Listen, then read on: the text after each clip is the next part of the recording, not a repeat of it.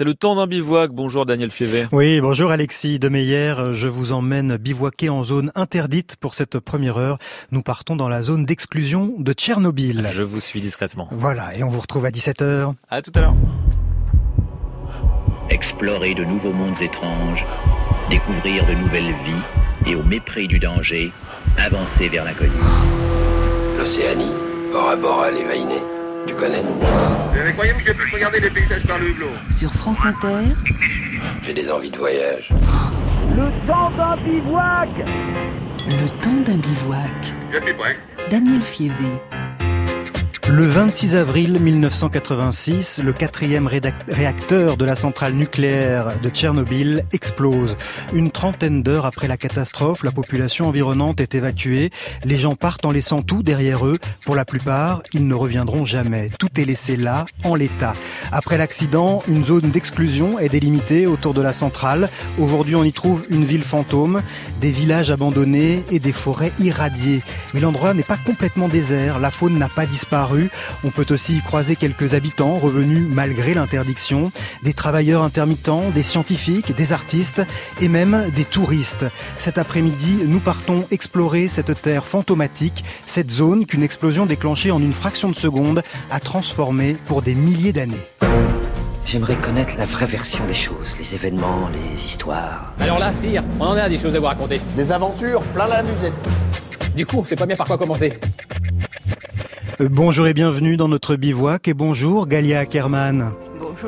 Vous êtes euh, historienne et journaliste, auteur de plusieurs ouvrages sur la catastrophe de Tchernobyl, notamment Traversée de Tchernobyl aux éditions euh, Premier Parallèle, un récit personnel qui retrace 20 ans de voyage dans la zone euh, interdite. Vous allez donc être notre guide pour ce bivouac un peu particulier en terrain radioactif. Et les auditeurs peuvent vous envoyer leurs questions en se rendant sur la page de l'émission sur franceinter.fr ou la page Facebook du temps d'un bivouac. À 17h, comme tous les mercredis, en deuxième heure, nous partirons sur les pas d'un voyageur d'hier qui a marqué l'histoire. Aujourd'hui, nous reviendrons sur le premier tour du monde en bateau réalisé par l'expédition de Fernand de Magellan. C'était il y a tout juste 500 ans. Voilà pour les grandes étapes du jour. Cette émission est réalisée par Marion Lelay. Les deux heures ont été préparées par Mathieu Aoued, chapeau l'artiste. dans l'immeuble par ici. Et juste, il y, a un amoncellement de meubles, de tout. Des canapés, des armoires, des commodes, des tables, tout est renversé. Le plafond s'est effondré, il y a les canalisations. Euh, là-bas au fond, il y a encore une pièce qui est ouverte. Peut-être pouvoir s'y glisser. Pareil, le double toit s'est complètement effondré. Et ici, en revanche, les vitres ont, les vitres ont tenu. Donc j'imagine, je ne sais pas ce que ça pourrait être ici. Mais en tous les cas, on est au pied, au rez-de-chaussée d'un immeuble d'habitation. Par où on est rentré, on est par ici. Attention, vraiment, il y a du, il y a du verre, du verre, du partout, partout. Et qui va au-dessus, donc voilà, c'était certainement un immeuble d'habitation. Alors je sais pas comment on peut faire pour, euh, pour y accéder. Un immeuble classique, un peu. Bah, c'est style soviétique, hein, c'est pas, il n'y a pas de fioriture. Hein. En revanche, on voit bien les balcons, les fenêtres. Une sur deux est ouverte euh, et tout ça euh, fait vraiment une drôle d'impression parce que bah, c'est fantomatique, il n'y a plus personne, ça a été totalement totalement déserté et plus jamais habité depuis. Reportage de Manuel Ruffez pour France Inter. En 2016, nous étions dans la ville de Pripyat, hein, qui est aujourd'hui une ville fantôme. Elle se situe à 3 km de la centrale euh, de Tchernobyl. Galia Ackerman, Pripyat, c'est figé dans le temps. Pour vous, c'est un peu comme un Pompéi euh, après euh, l'éruption du Vésuve. Oui, j'ajoute que c'est un Pompéi soviétique parce que Pripyat a été une ville modèle euh, elle a été construite parallèlement avec la construction de la centrale. Il faut dire que pour la centrale de Tchernobyl, la direction soviétique prévoyait un futur extrêmement brillant parce que ça devait devenir à terme la plus grande centrale du monde, avec 12 réacteurs, dont 4 seulement au moment de l'explosion fonctionnaient. Et donc la ville de Pripyat, euh, qui je pense euh, même se situe non pas à 3 mais à 2 kilomètres de la centrale, tout près, elle logeait les travailleurs de la centrale et aussi des bâtisseurs, des, des gens qui euh, continuaient à construire la centrale. Aujourd'hui, quand on voyage, on voit toujours des grues qui sont figées à côté de réacteurs inachevés. Mhm. Donc ça aussi, c'est figé pour l'éternité. Un, modèle donc de, de ville communiste. Combien de personnes vivaient à Pripyat au moment où est survenue la catastrophe? À peu près 50 000 personnes euh, et c'était, il faut dire, la ville la plus jeune de toute l'Union soviétique. L'âge moyen était de 27 ans et il y avait 1000 bébés qui naissaient tous les ans parce que c'était encore une époque où là-bas, en tout cas, euh, les femmes euh, commençaient à avoir des enfants assez tôt et donc une ville euh, avec des avenues larges, avec des appartements assez confortables par des standards, standards soviétiques, bien sûr. il y avait une grande piscine il y avait des salles de sport, un cinéma, un restaurant, des cafés, une discothèque euh, et la forêt tout à fait à côté et la rivière de Pripyat qui a donné son nom à la ville. Donc les gens se sentaient heureux. Ils étaient près de leur travail. C'était une promenade euh, le matin pour aller au travail. Ils étaient près de la nature. La ville était extrêmement sportive. On faisait pas mal de compétitions, euh, ski, hockey en hiver euh, et plusieurs sports euh, en été. On, cueillait des champignons et des baies. Enfin, c'était euh, à peu près l'idylle. Oui, c'est ça, à peu près l'idylle. Hein. Évidemment, ça a changé depuis. Alors, il y a un autre endroit encore plus mystérieux qui est resté euh, figé, un village caché dans lequel on ne pouvait pénétrer qu'avec l'autorisation du KGB, qui là aussi a évidemment été abandonné, mais qui, qui rajoute encore au mystère à cette zone. Ah, ça, c'est un endroit vraiment mystérieux. J'ai pu y aller à quelques reprises. Généralement, l'accès, même à ce jour, est interdit, mais on peut toujours s'arranger euh, avec euh, les gens qui, euh, enfin, qui sont responsables de la sécurité.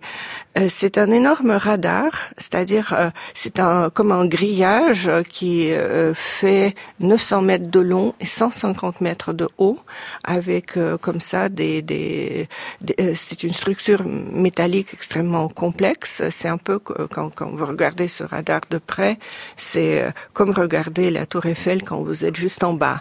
Vous voyez? Et euh, autour de, ce radar, il y avait une ville secrète en Union soviétique. Il y avait des villes secrètes, on les appelait villes fermées, qui ne figuraient pas sur les cartes, qui portaient généralement un nom de code. Euh, cette ville-là s'appelait Tchernobyl 2, mais elle ne figurait encore une fois sur aucune carte. Et euh, c'était une garnison militaire qui euh, s'occupait de, de, faire marcher ce, ce, radar, mais la garnison avait aussi leur famille, les enfants, euh, un jardin d'enfants, une école, un tir, etc. Et ce radar n'a jamais été décontaminé, ça, ça reste une énorme structure comme ça, mystérieuse. Alors autour de la table nous a rejoint Anders Moller, qui est chercheur au CNRS. Vous avez mené des études sur les conséquences écologiques de l'accident euh, à Tchernobyl. Bonjour à vous. Merci, merci de nous rejoindre. Vous avez un point commun, tous les deux, Anders Moller et, Galia Ackermann, c'est que vous vous êtes rendus sur euh, cette zone, cette zone d'exclusion. Euh, Anders Moller, vous y êtes allé euh, très tôt, euh, dans les années, en, dès 91, vous êtes allé étudier l'impact de cette radioactivité sur l'environnement, sur l'écologie de, de cette zone. Oui, exactement. C'est qu'est-ce que nous avons commencé de faire parce que nous avons euh, commencé de lire la littérature, il y avait très très peu.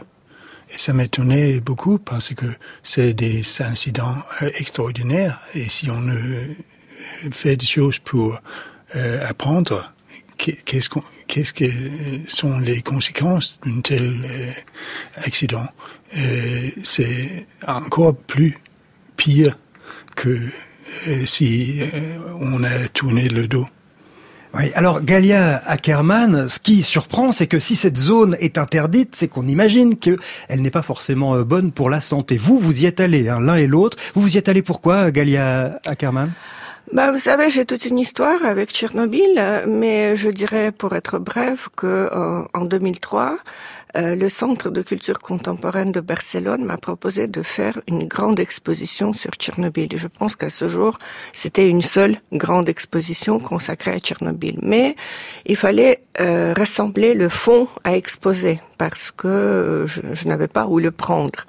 Et donc, j'ai commencé à aller en Biélorussie et beaucoup plus souvent encore en Ukraine pour euh, non seulement rencontrer des gens, mais pour trouver les objets. Et euh, bien sûr, je me suis rendue à plusieurs reprises euh, aussi dans la zone interdite. Mais quel, quel euh, risque on prend quand on pénètre cette zone interdite aujourd'hui? C'est-à-dire, il y a des précautions à prendre. Vous êtes habillé de façon particulière. Il faut que les conditions météorologiques soient spéciales. Comment ça se passe? Écoutez, il vaut mieux toujours aller quand il fait pas très beau. Euh, je n'ai jamais porté de costume, pour tout vous dire, j'ai même jamais porté de compteur à mesurer la radioactivité. Mais j'ai vu des jeunes gens qui viennent, euh, par exemple, en excursion, et qui mettent une sorte de scaphandre comme s'ils allaient sur la Lune. Maintenant, c'est vrai qu'il faut prendre des précautions parce que euh, cette zone contient aussi à peu près 1000 décharges radioactives. Euh, dont euh, quelques-unes c'est des, des, constructions euh, récentes, euh, euh, mais il y a beaucoup de décharges, je dirais sauvages, c'est-à-dire au fur et à mesure que continuaient les travaux de décontamination, ce qu'on appelle les travaux de liquidation de l'accident, d'où ce terme liquidateur, on enterrait les engins contaminés parce que la, le métal absorbe bien les particules radioactives. Cette zone, elle est contaminée pour pour combien de temps Ça dépend. Euh, vous savez, euh, je pense que les abords de la centrale sont toujours extrêmement contaminés malgré tous les travaux. Euh, de nouveau, ça dépend comment souffle le vent. Il y a des endroits quand vous passez en voiture, il faut passer vite pour ne. Ah. Voilà. Il y a euh, la ville de, Pripyat qui est contaminée au plutonium. Donc elle, elle est, elle est euh, simplement condamnée pour des dizaines de milliers d'années. C'est ça. Anders Moller, quand on dit que cette mm. zone est condamnée pour 24 euh, 000 ans, on exagère ou c'est vraiment ça? Ça dépend des, des radionuclides. Il y a certains qui ont une demi-vie très courte. Iode, par exemple, c'est 8 à 9 jours seulement. Mais les, les radionuclides plus dangereux, c'est strontium et césium avec une demi-vie de 30 ans. Ça veut dire après 30 ans environ, et la moitié reste. D'accord. C'est-à-dire que les, non, attends, pardon, les, les, particules les, les plus radioactives, le, le, le, le plutonium, c'est le, encore plus pire parce que la demi-vie de plutonium, c'est 23, 25 000 années. Ça veut dire, c'est pas quelque chose qui va changer pendant ma vie ou la vie de, de vous. Très bien. Donc ça veut dire que les particules les plus nocives euh, ne sont plus euh, radioactives, elles disparaissent les plus rapidement et certaines vont se seront là encore euh, Non, c'est pas ça. Non, c'est c'est pas tout à fait ça. En fait, euh, c'est simplement des, des, des isotopes euh, différents qui ont aussi une action différente sur l'organisme. Mais le plutonium, sous forme de, de particules, il s'agglutine à la poussière. C'est pour ça que quand vous allez à Pripyat contaminé par le plutonium, il est interdit de boire, de manger et de fumer pour ne pas augmenter le risque euh, d'inhaler une particule parce qu'après elle se loge dans votre poumon, elle vous irradie de l'intérieur. Mmh. Et ce qui est intéressant, c'est que euh, le plutonium, comme il a une durée de vie, donc pour, terminer complètement avec la contamination de la ville de Pripyat, il faut au total 240 000 ans. Et euh, si, disons, dans 5 000 ans, la ville disparaît complètement, euh, la végétation pousse dessus, tout va bien, et quelqu'un veut construire quelque chose à cette place. On fait des, euh, on, on, fait, euh, on creuse pour pour poser des fondations. On peut inhaler la particule, euh, et elle va toujours se loger dans vos poumons, dans 5000 ans, ou dans 10 000 ans, ou dans 20 000 ans, etc. Ouais. Alors nous allons euh, essayer hein, dans cette émission de comprendre les conséquences de cette catastrophe dans la zone d'exclusion et au-delà pour les habitants qui habitent euh, la région. Mais avant, petit retour sur le jour où l'accident s'est produit et où tout a basculé, le 26 avril 1986, appel au secours de la centrale. Allô Ivankova nous avons besoin de vous à Pripyat. Venez, le toit des réacteurs 3 et 4 est en train de brûler. Allô, la caserne 242, où est l'incendie? Il y a une explosion entre les réacteurs 3 et 4. Il y a des gens à l'intérieur? Oui. On sonne l'alarme. Je vais prévenir toutes les casernes.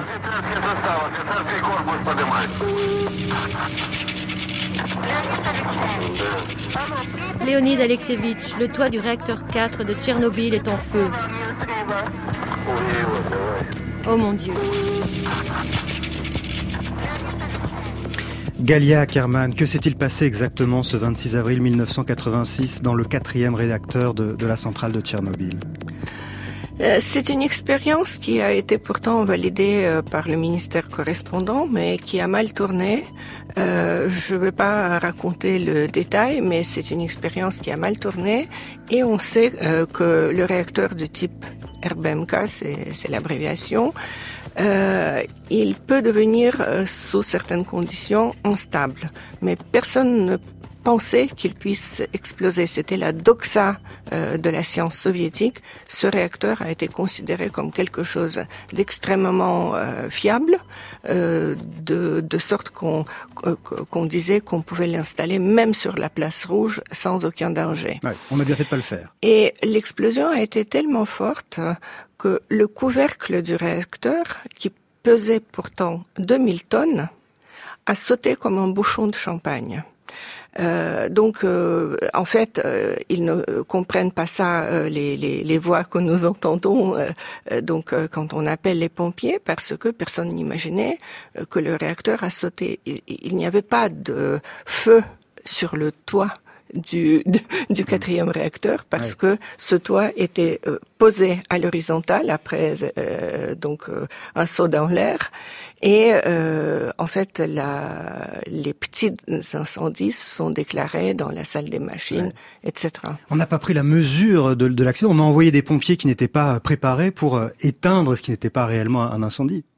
Absolument, euh, mais mm, je vous dis encore une fois, il y avait toute cette génération euh, d'ingénieurs et de scientifiques du nucléaire était élevée dans l'idée que c'était pas possible. Hmm. Point. Alors c'est le début de l'histoire, la catastrophe a encore des conséquences aujourd'hui et la zone d'exclusion euh, n'est pas prête d'être de nouveau habitable, on l'a compris. Elle n'est pas pour autant déserte. Nous allons voir ce qui se passe sur cette terre fantomatique dans la suite de cette émission. Pour nous adresser un message ou une question, il y a la page de l'émission sur franceinter.fr ou notre page Facebook. Avant de revenir en Ukraine, un petit détour par la Russie avec le Servigroup.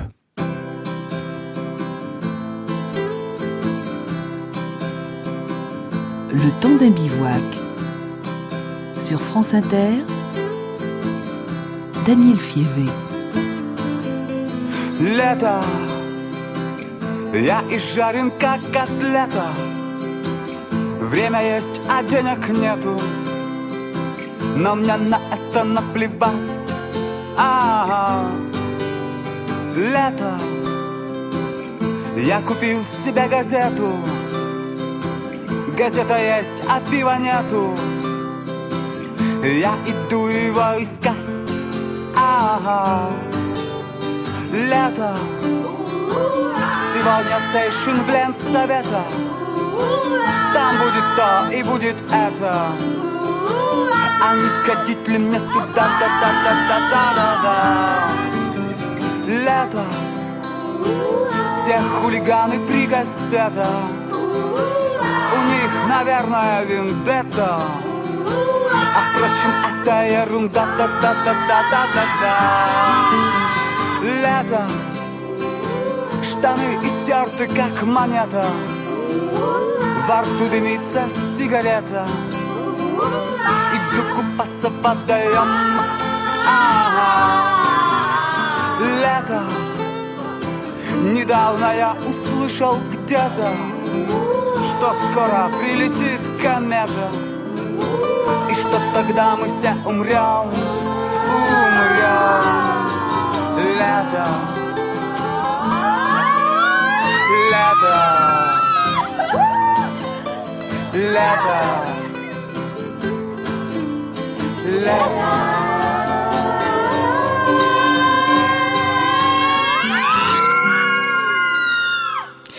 C'était Summer Very Group sur France Inter.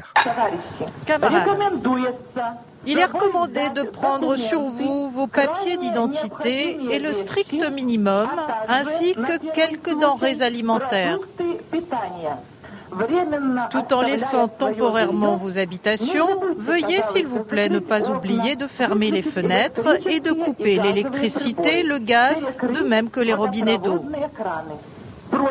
S'il vous plaît, restez calme et organisé durant l'exécution de cette évacuation temporaire.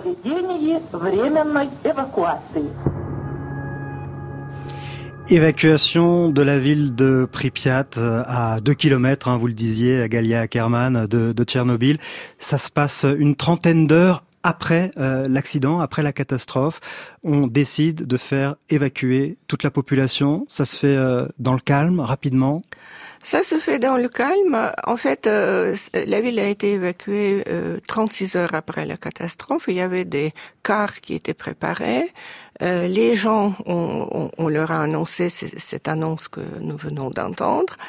Et je ne crois pas qu'on les trompait délibérément en disant qu'ils allaient, revenir. Qu'ils allaient revenir parce que c'est vrai que euh, en mai et en juin, euh, les liquidateurs ont fait un travail gigantesque en essayant de décontaminer la ville de Pripyat pour que les, les gens puissent revenir. Et c'est en juin, au début juillet, qu'ils ont décidé, euh, enfin la commission scientifique qui était là, que c'était impossible et que c'est pour toujours. Ensuite, on a permis aux gens de revenir brièvement pour prendre quelques effets personnels, pas les meubles, et euh, c'en était fini. Mais, mais vous savez, Pripyat, on l'a évacué 36 heures après l'accident, mais après, dans les jours suivants, dans, euh, dans le mois suivant, au mois de mai, on a aussi évacué euh, les habitants de la ville de Tchernobyl qui, elle, a donné le nom à la centrale et se mmh. trouvait à 17 km de la centrale, donc elle était moins contaminée et de tous les villages de la zone interdite, c'est-à-dire au total, il y avait 115 000 personnes qui ont été évacuées. Anders Möller, vous vouliez ajouter quelque chose? Je voudrais seulement rajouter que il y a une très grande hétérogénéité en termes de distribution des, des radionuclides. C'est en particulier le cas avec le plutonium. Donc, notre groupe a identifié une vingtaine de différents sites avec une une contamination avec plutonium aujourd'hui. Donc ça explique aussi pourquoi c'est possible de trouver les effets de plutonium et autres radionuclides sur l'abondance et status et conditions des animaux sauvages. D'accord. Alors évidemment, on reviendra plus tard hein, dans cette émission sur les effets sur la biodiversité, sur la faune sauvage que vous avez effectivement euh, étudié pendant de nombreuses années dans cette zone. Et pendant que l'on évacuait la population, on a recruté euh, en urgence et euh, dans, dans les semaines qui ont suivi aussi des gens pour tenter de sécuriser le site. Et à en croire ce témoignage, il n'a pas été difficile de trouver de la main d'œuvre parmi les mineurs de l'ex-URSS. Il y avait tellement de volontaires qu'il a fallu faire une sélection. Ne prendre que les meilleurs. On est parti d'ici à l'aube, pour Moscou, puis Kiev, et enfin Tchernobyl. J'ai fait ma valise, pris ma plus belle chemise, mon plus beau pantalon. Je croyais que le soir, après le boulot, on irait danser. On ferait la fête. Même s'il nous avait dit que c'était dangereux, on y serait allé malgré tout. On est fait comme ça, vous comprenez, nous, on est des enthousiastes. Sur les 450 mineurs partis de Nicoline, un tiers est mort depuis. Le 14 mai, 18 jours après l'explosion, ils sont à pied d'œuvre. Pour contenir les fuites radioactives, il va falloir couler une dalle de béton sous le réacteur numéro 4. Deux semaines durant, sans la moindre protection, les mineurs de Toula vont creuser un tunnel, dégager au pas de charge des milliers de mètres cubes de sable, un wagonnet d'une tonne et demie toutes les deux minutes.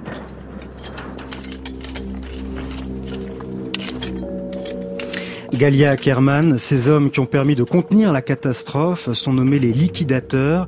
Euh, alors il est étonnant qu'ils y soient allés avec une telle légèreté, on a l'impression qu'ils n'avaient pas conscience euh, du danger. À quoi a servi exactement leur travail? Les liquidateurs ont eu des tâches énormes parce que il ne s'agit pas simplement de décontaminer euh, les environs, décontaminer surtout les abords de la centrale, de euh, ensuite construire le sarcophage, c'était aussi les liquidateurs. Il y avait d'énormes travaux aquatiques pour empêcher les radionuclides de passer dans les eaux souterraines ou dans les eaux des petits ruisseaux, etc., euh, qui euh, donc tombaient, dans le, la, la, rivière de Pripyat. Et la rivière de Pripyat est un influent de Dniepr, c'est-à-dire que si les radionuclides en masse passaient dans Pripyat, Ensuite, tout, toute l'Ukraine aurait eu des, de l'eau contaminée et c'est la principale source d'alimentation en eau potable, le mmh. Dniepr. Euh, donc il y avait ça. Ensuite, il y avait des travaux électriques. On a quand, quand tout a été euh, tout a été évacué, euh, on a par exemple coupé l'électricité dans, euh, dans dans toute cette zone, mmh. etc. et les mineurs, c'était juste un épisode, mais il y avait plusieurs épisodes dont on peut parler comme des épisodes héroïques. Mais il faut aussi ne pas oublier une chose, c'est très important, c'est qu'une partie de ces travaux n'aurait pas été nécessaire si la direction soviétique n'avait pas voulu à tout prix de remettre en marche la centrale.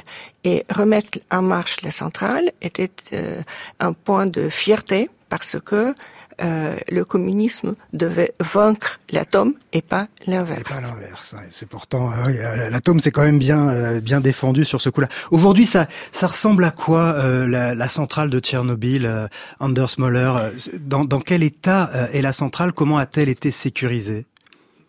Oui.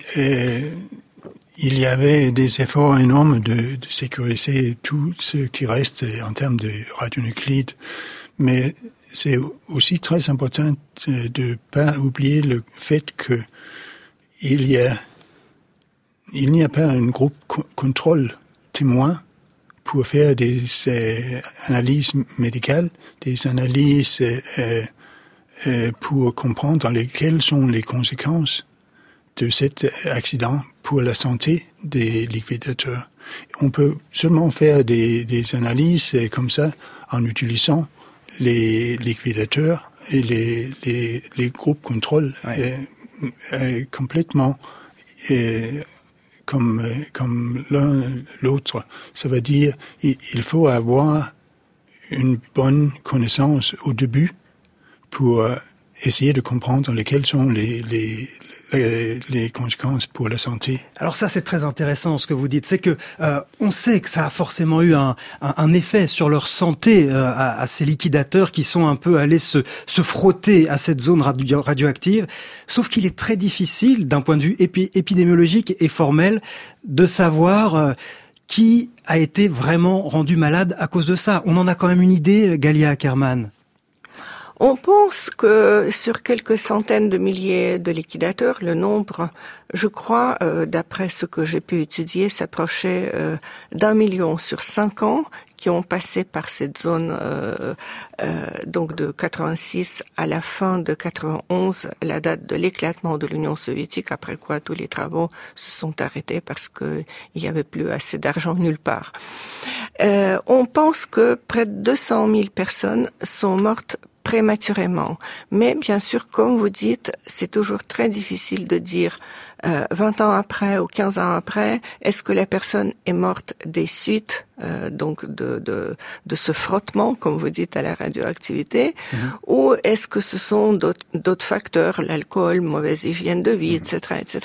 Simplement, quand dans la zone vous allez, vous savez, il y a des antennes de différents instituts de recherche, euh, les postes de police, etc., etc. Vous rentrez, il y a toujours à l'entrée un grand panneau avec les noms de d'hommes qui sont morts euh, donc en travaillant pour cet établissement et vous regardez euh, l'âge de ces personnes qui devaient avoir tous entre 30 et maximum 40 ans au moment de l'explosion, eh bien, les listes sont longues.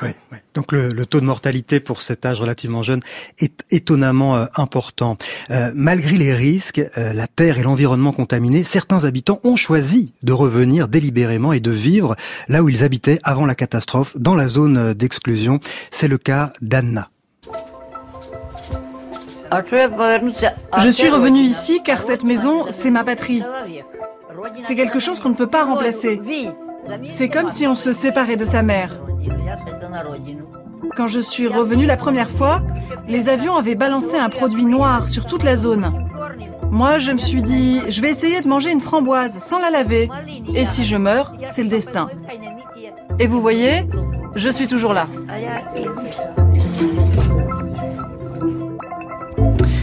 Étonnant. D'abord, ça veut dire qu'ils ont le droit, euh, ou en tout cas c'est toléré, euh, on peut vivre aujourd'hui euh, dans la zone d'exclusion sans, sans être mis à la porte. On a essayé de mettre à la porte euh, tout le monde euh, au début, mais euh, certaines personnes carrément ont refusé de partir ou se sont cachées quand l'armée ramassait donc les, habitants et les forçait à, à être évacués. et d'autres ont rampé sous les barbelés et sont euh, revenus pendant plusieurs années. Ils ont vécu un peu comme au Moyen Âge parce que j'ai déjà dit l'électricité été coupée, donc ils ont cultivé euh, un peu à la pelle euh, leur leur lopin de terre. certains réussissaient ensuite à amener une vache. ils avaient des poules. Enfin bon, voilà. Et il faut dire qu'ils n'étaient pas malheureux, c'est vrai. Et euh, souvent, j'ai entendu, parce que j'ai côtoyé pas mal cette population, mais il s'agit de quelques centaines de personnes. C'est pas, c'est pas énorme. Hein. Je pense qu'il n'y a jamais eu plus de 500 personnes dans la zone euh, qui vivaient en permanence. Mais donc, on peut vivre euh, longtemps. Il y en a qui sont restés comme ça plusieurs années dans cette zone d'exclusion? Et euh, j'ai vu des gens qui pêchaient le poisson dans Pripyat et qui me disaient oui, oui, oui, mais la radiation se concentre dans les arêtes, mais la chair, on, ah peut la, on peut la manger. Du moment qu'on mange pas les arêtes. Voilà. Maintenant, il faut dire aussi euh, euh, que, que, certains aliments, euh, certaines, certaines plantes accumulent en effet hmm. beaucoup de radionuclides, d'autres absorbent beaucoup moins. Les baies et les champignons sont très nocifs. Euh, mais euh, par exemple, euh, les pommes de terre, surtout si vous les épluchez, c'est pas si grave. Hmm. Et puis c'est le césium, c'est c'est un élément aussi qui s'est conduit en douceur. Donc voilà, c'est c'est les destins individuels. Anders Müller, vous vous êtes plus particulièrement intéressé à l'état de la faune et de la flore. Vous allez nous dire dans un instant si euh, c'est vrai ce que l'on entend dans certains reportages, comme l'exemple que nous allons euh, entendre. À en croire ce reportage, la faune sauvage a repris ses droits dans la zone d'exclusion. Sur ces images exceptionnelles filmées par un zoologiste ukrainien, quatre loups dans l'une des rues de la ville. Au sommet de la chaîne alimentaire, les loups sont les nouveaux maîtres de la zone où la chasse est formellement interdite. Regardez toutes ces traces. Elles vont d'un village à l'autre. Chaque meute s'est approprié un village abandonné. Et chaque jour, les loups font le tour de leur territoire.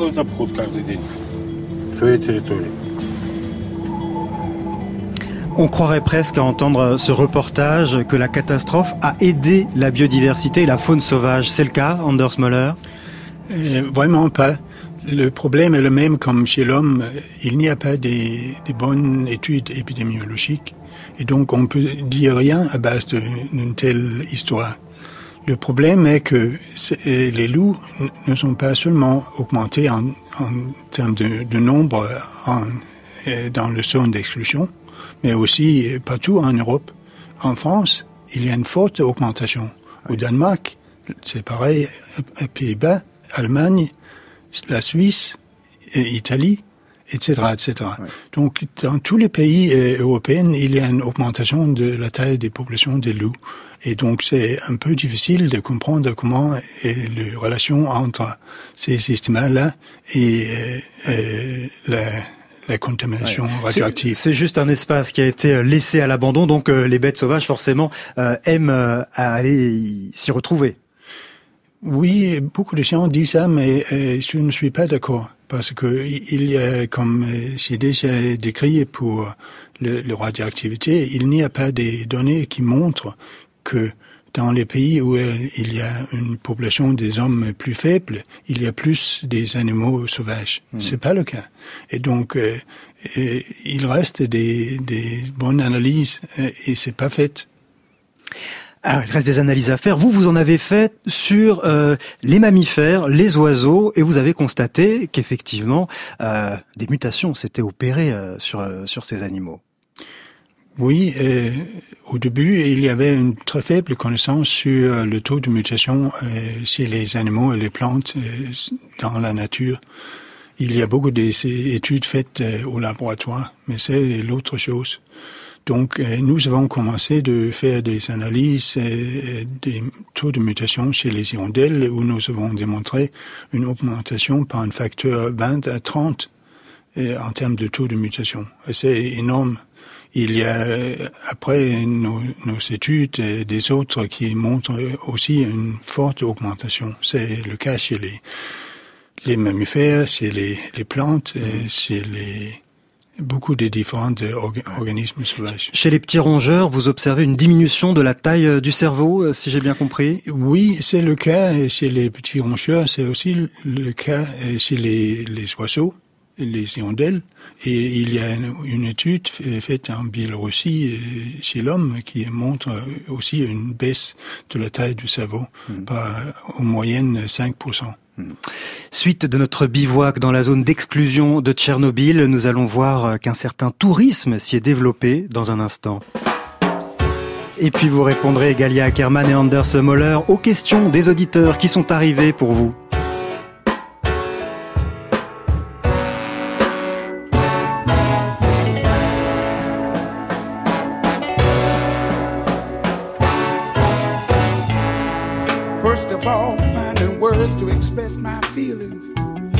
Is almost impossible to do when it comes down to talking about you. You're more valuable than gold, girl, than anything else in this world. And I'm so proud to say you're my girl. You're what's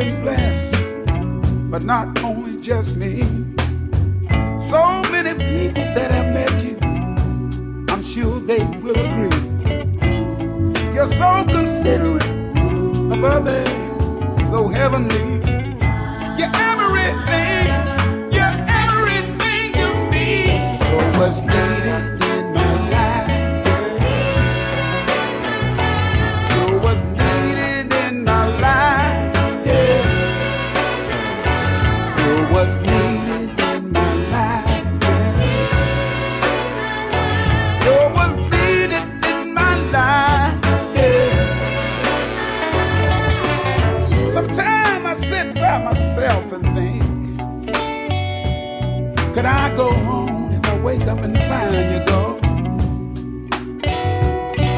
I don't know what I'll do. But I'm so happy at this moment I got you. And I want to tell you one more time.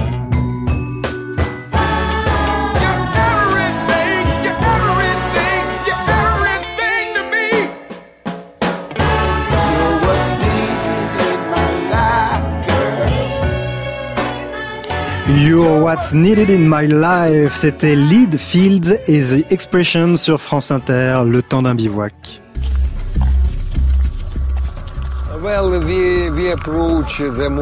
Nous sommes maintenant tout près de l'attraction la plus célèbre de la ville. Une grande roue qui fait partie d'un parc de loisirs. Le symbole est d'autant plus fort que cette roue n'a jamais été exploitée.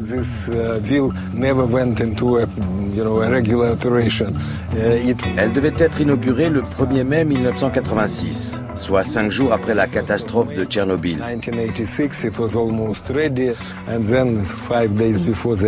Cette grande roue qui n'a jamais tourné n'en est pas moins devenue l'une des plus célèbres du monde.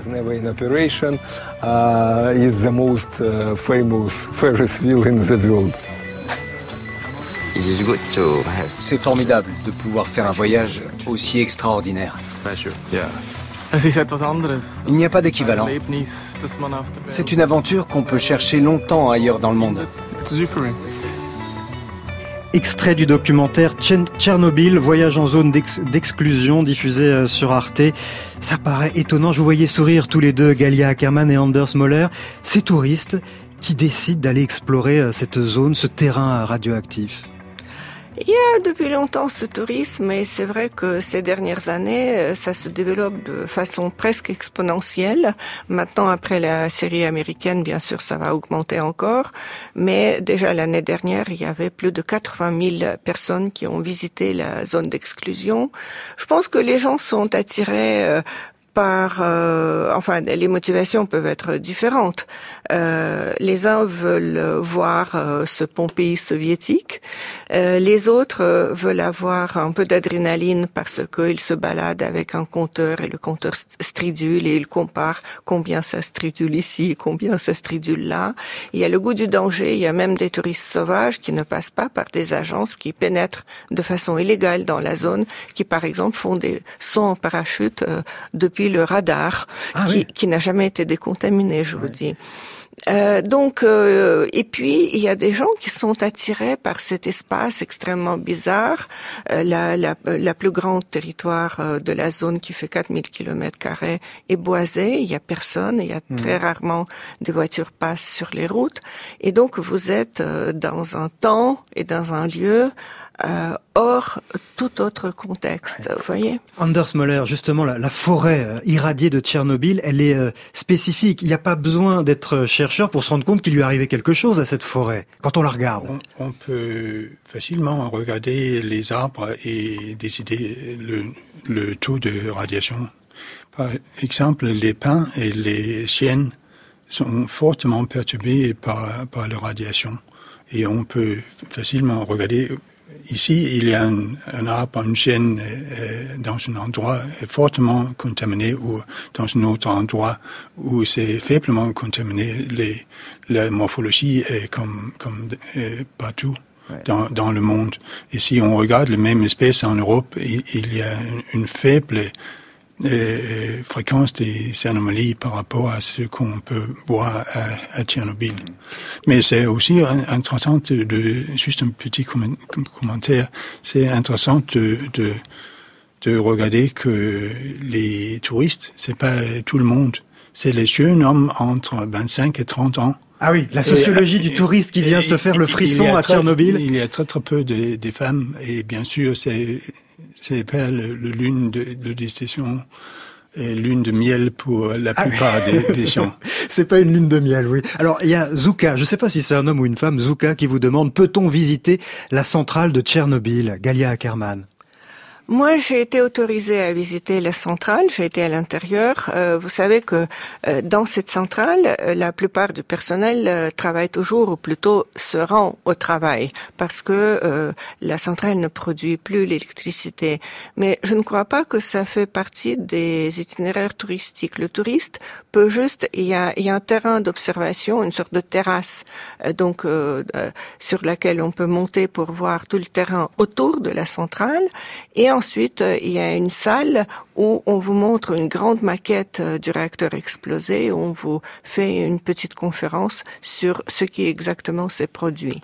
Alexandre vous demande, suite à la catastrophe, avons-nous une idée du nombre de victimes au niveau international des nuages radioactifs? Non, absolument pas, parce que chaque pays a fait ses statistiques. Ces statistiques sont contestées. Quand en France, euh, des associations euh, de victimes de, de, du passage du nuage ont, sont allées en justice, ils ont été déboutés parce que il y a un nombre plus important de cancers de la thyroïde, mais on ne peut pas attribuer des cancers concrets à, euh, au passage du, euh, du nuage. C'est ça la difficulté. Anders Moller euh, Malheureusement, la, la taille de population morte après l'accident, ça varie entre 9 personnes.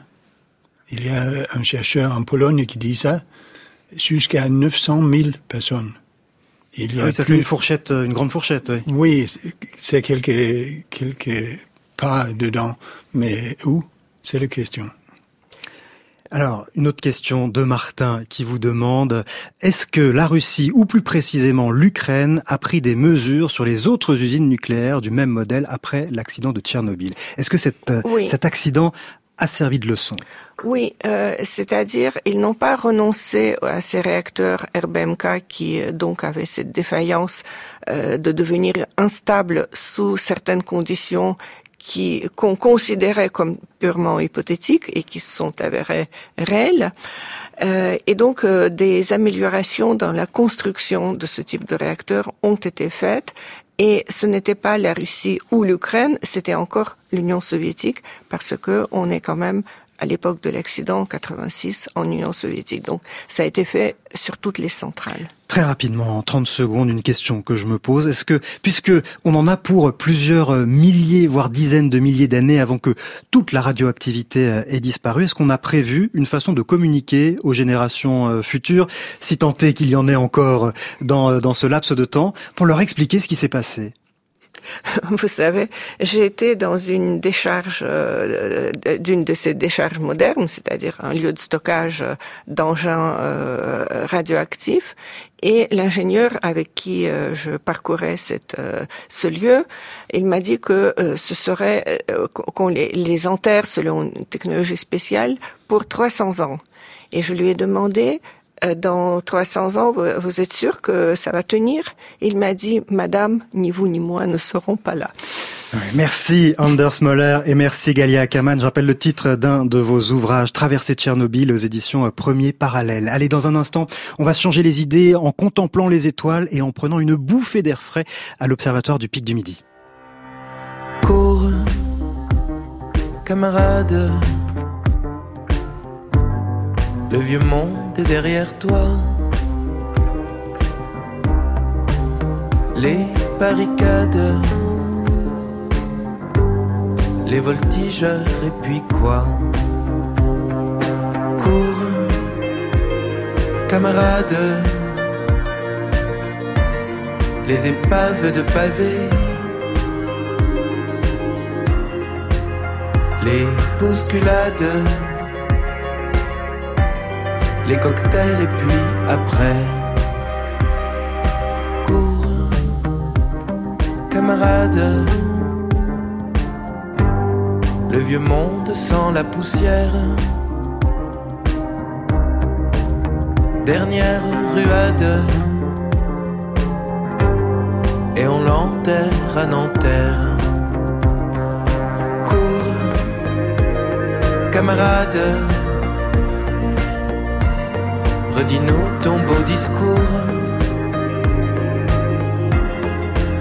Sur ton estrade, le poing levé, le cœur lourd. Camarade, le vieux monde reprend son souffle. Quelques décades et tu rentres dans ses pantoufles. Cours, camarade, tes affiches et tes slogans. Comme tu les brades pour vendre des brosses à dents. Cours, camarade le vieux monde t'a rattrapé. Il est malade, tout prêt à agoniser. Cours, camarade, comme tu en crèves avec lui. T'as des bandades comme on en crève aujourd'hui. C'était court camarade Alex Baupin sur France Inter et c'est le moment de retrouver notre reportage en partenariat avec euh, CNRS Le Journal. Aujourd'hui, nous nous rendons au pic du Midi dans les Hautes-Pyrénées, là où depuis 1873 des scientifiques scrutent le ciel. C'est à 2877 mètres d'altitude que se situe l'observatoire dirigé par des chercheurs de l'observatoire Midi-Pyrénées avec le CNRS et l'université Toulouse-Paul Sabatier. Notre reporter Clément Baudet a visité les lieux en compagnie de l'astronome Rémi Cabanac. Rémi Cabanac, je suis responsable scientifique par intérim de la plateforme scientifique du Pic du Midi. Ici, on est sur la terrasse principale du Pic du Midi, donc à 2860 mètres à peu près. On voit euh, pratiquement toute la chaîne des Pyrénées, depuis euh, Biarritz jusqu'à Perpignan. D'ici, on voit toutes les coupoles du sommet. Il y en a combien en tout? Alors, il y a 9 coupoles, dont 5 euh, encore en activité scientifique et puis une qui est dédiée au grand public et à l'accueil des visiteurs la nuit. je vous suis. La météo du midi est souvent euh, très mauvaise et on doit pouvoir se promener sur toute la montagne à travers un réseau de couloirs. C'est un petit peu labyrinthique. Hein ah, c'est très labyrinthique et il y a en tout je, entre 4 et 5 km de couloirs sur plusieurs niveaux. Donc le télescope qu'on va visiter, ce sera le télescope Bernardino de 2 mètres. Donc là, nous sommes à l'intérieur de la coupole et on sent qu'il y, a beaucoup de bruit. Oui, alors ce bruit, ce sont les aérothermes qui ont deux fonctions. La première, c'est de contrôler la température à l'intérieur de la coupole elle-même et puis d'enlever l'humidité de l'air. On s'est aperçu que une grande partie de la turbulence dans les coupoles venait du bâtiment lui-même. Et donc une façon de s'abstraire de cette turbulence est de s'assurer que la température dans le dôme et à l'extérieur sont les mêmes au moment où on commence à observer. Alors, ce télescope, c'est euh, le plus grand télescope sur le sol français. Hein, donc, le miroir primaire ici fait un petit peu plus de 2 mètres. Vous avez accompagné des équipes, vous, en observation euh, dans cette coupole? Mais oui, j'ai accompagné souvent. J'ai même observé moi-même pendant des, nuits d'observation dans ce télescope. Les nuits d'hiver peuvent durer jusqu'à 12 heures d'observation continue. Alors, vous savez, on ne travaille pas dans la coupole elle-même. On travaille à un niveau en dessous, où euh, naturellement il fait beaucoup plus chaud et on peut travailler de façon confortable pendant la nuit. La science qu'on fait au télescope Bernard-Lyot est une science très orientée sur les origines du système solaire, par exemple, et des euh, systèmes exoplanétaires en général. D'où venons-nous? Comment est né le cortège de planètes autour du Soleil? Comment naissent les planètes autour des autres euh, étoiles de notre galaxie? Comment elles meurent? Tout ça sont des questions que l'on se pose et avec lesquelles les instrumentations du télescope Bernardino nous permettront de répondre. Donc là, on sort sur le bord de la coupole. Ici, on est sur le chemin de ronde de cette coupole de 30 mètres de haut. Et c'est la seule coupole que l'on voit depuis la plaine. Ce chemin de ronde, il sert aux astronomes à tester la qualité du temps. Alors bien sûr, on a des instruments scientifiques qui nous permettent de mesurer l'humidité, le vent même, mais on a besoin de voir s'il euh, y a de la neige volante. Et ça, on peut le faire que si on sort et qu'on regarde. Donc pendant la nuit, on monte ici de temps en temps et on s'assure que les conditions sont euh, optimales pour l'observation. Le télescope Bernard-Lyot a euh, fait un certain nombre de découvertes fondamentales dans l'étude du champ magnétique autour des étoiles. Les modèles nous disaient que le champ magnétique dans les étoiles avait notamment une application, par exemple, dans la formation des planètes, dans le début et la, vie des étoiles elles-mêmes. Mais c'était des modèles, hein, donc il fallait confirmer, infirmer d'abord l'origine de ces champs magnétiques et puis leur impact sur la vie des étoiles. Et ça, ça a pu être fait avec le télescope Bernalio au cours des 10-15 dernières années. Cette observation moderne utilise à la fois des ordinateurs qui font que tout est automatisé. Pour autant, la magie de l'observation reste, puisque tout ce qu'on observe est nouveau et pour la plupart des cas n'a jamais été fait auparavant. Alors on voit autour de nous beaucoup de, beaucoup de publics, grands et petits. La science, ce n'est pas uniquement la recherche, c'est aussi la transmission, la diffusion et euh, l'enseignement, avec l'accueil à la fois d'étudiants qui viennent observer, donc euh, de niveau universitaire, la formation de professeurs et d'enseignants du secondaire et du primaire, et puis l'accueil du grand public et des, euh, jeunes élèves qu'on voit ici euh, en dessous de nous, qui viennent visiter les coupoles et qui viennent se former un petit peu à l'observation et à la méthode scientifique.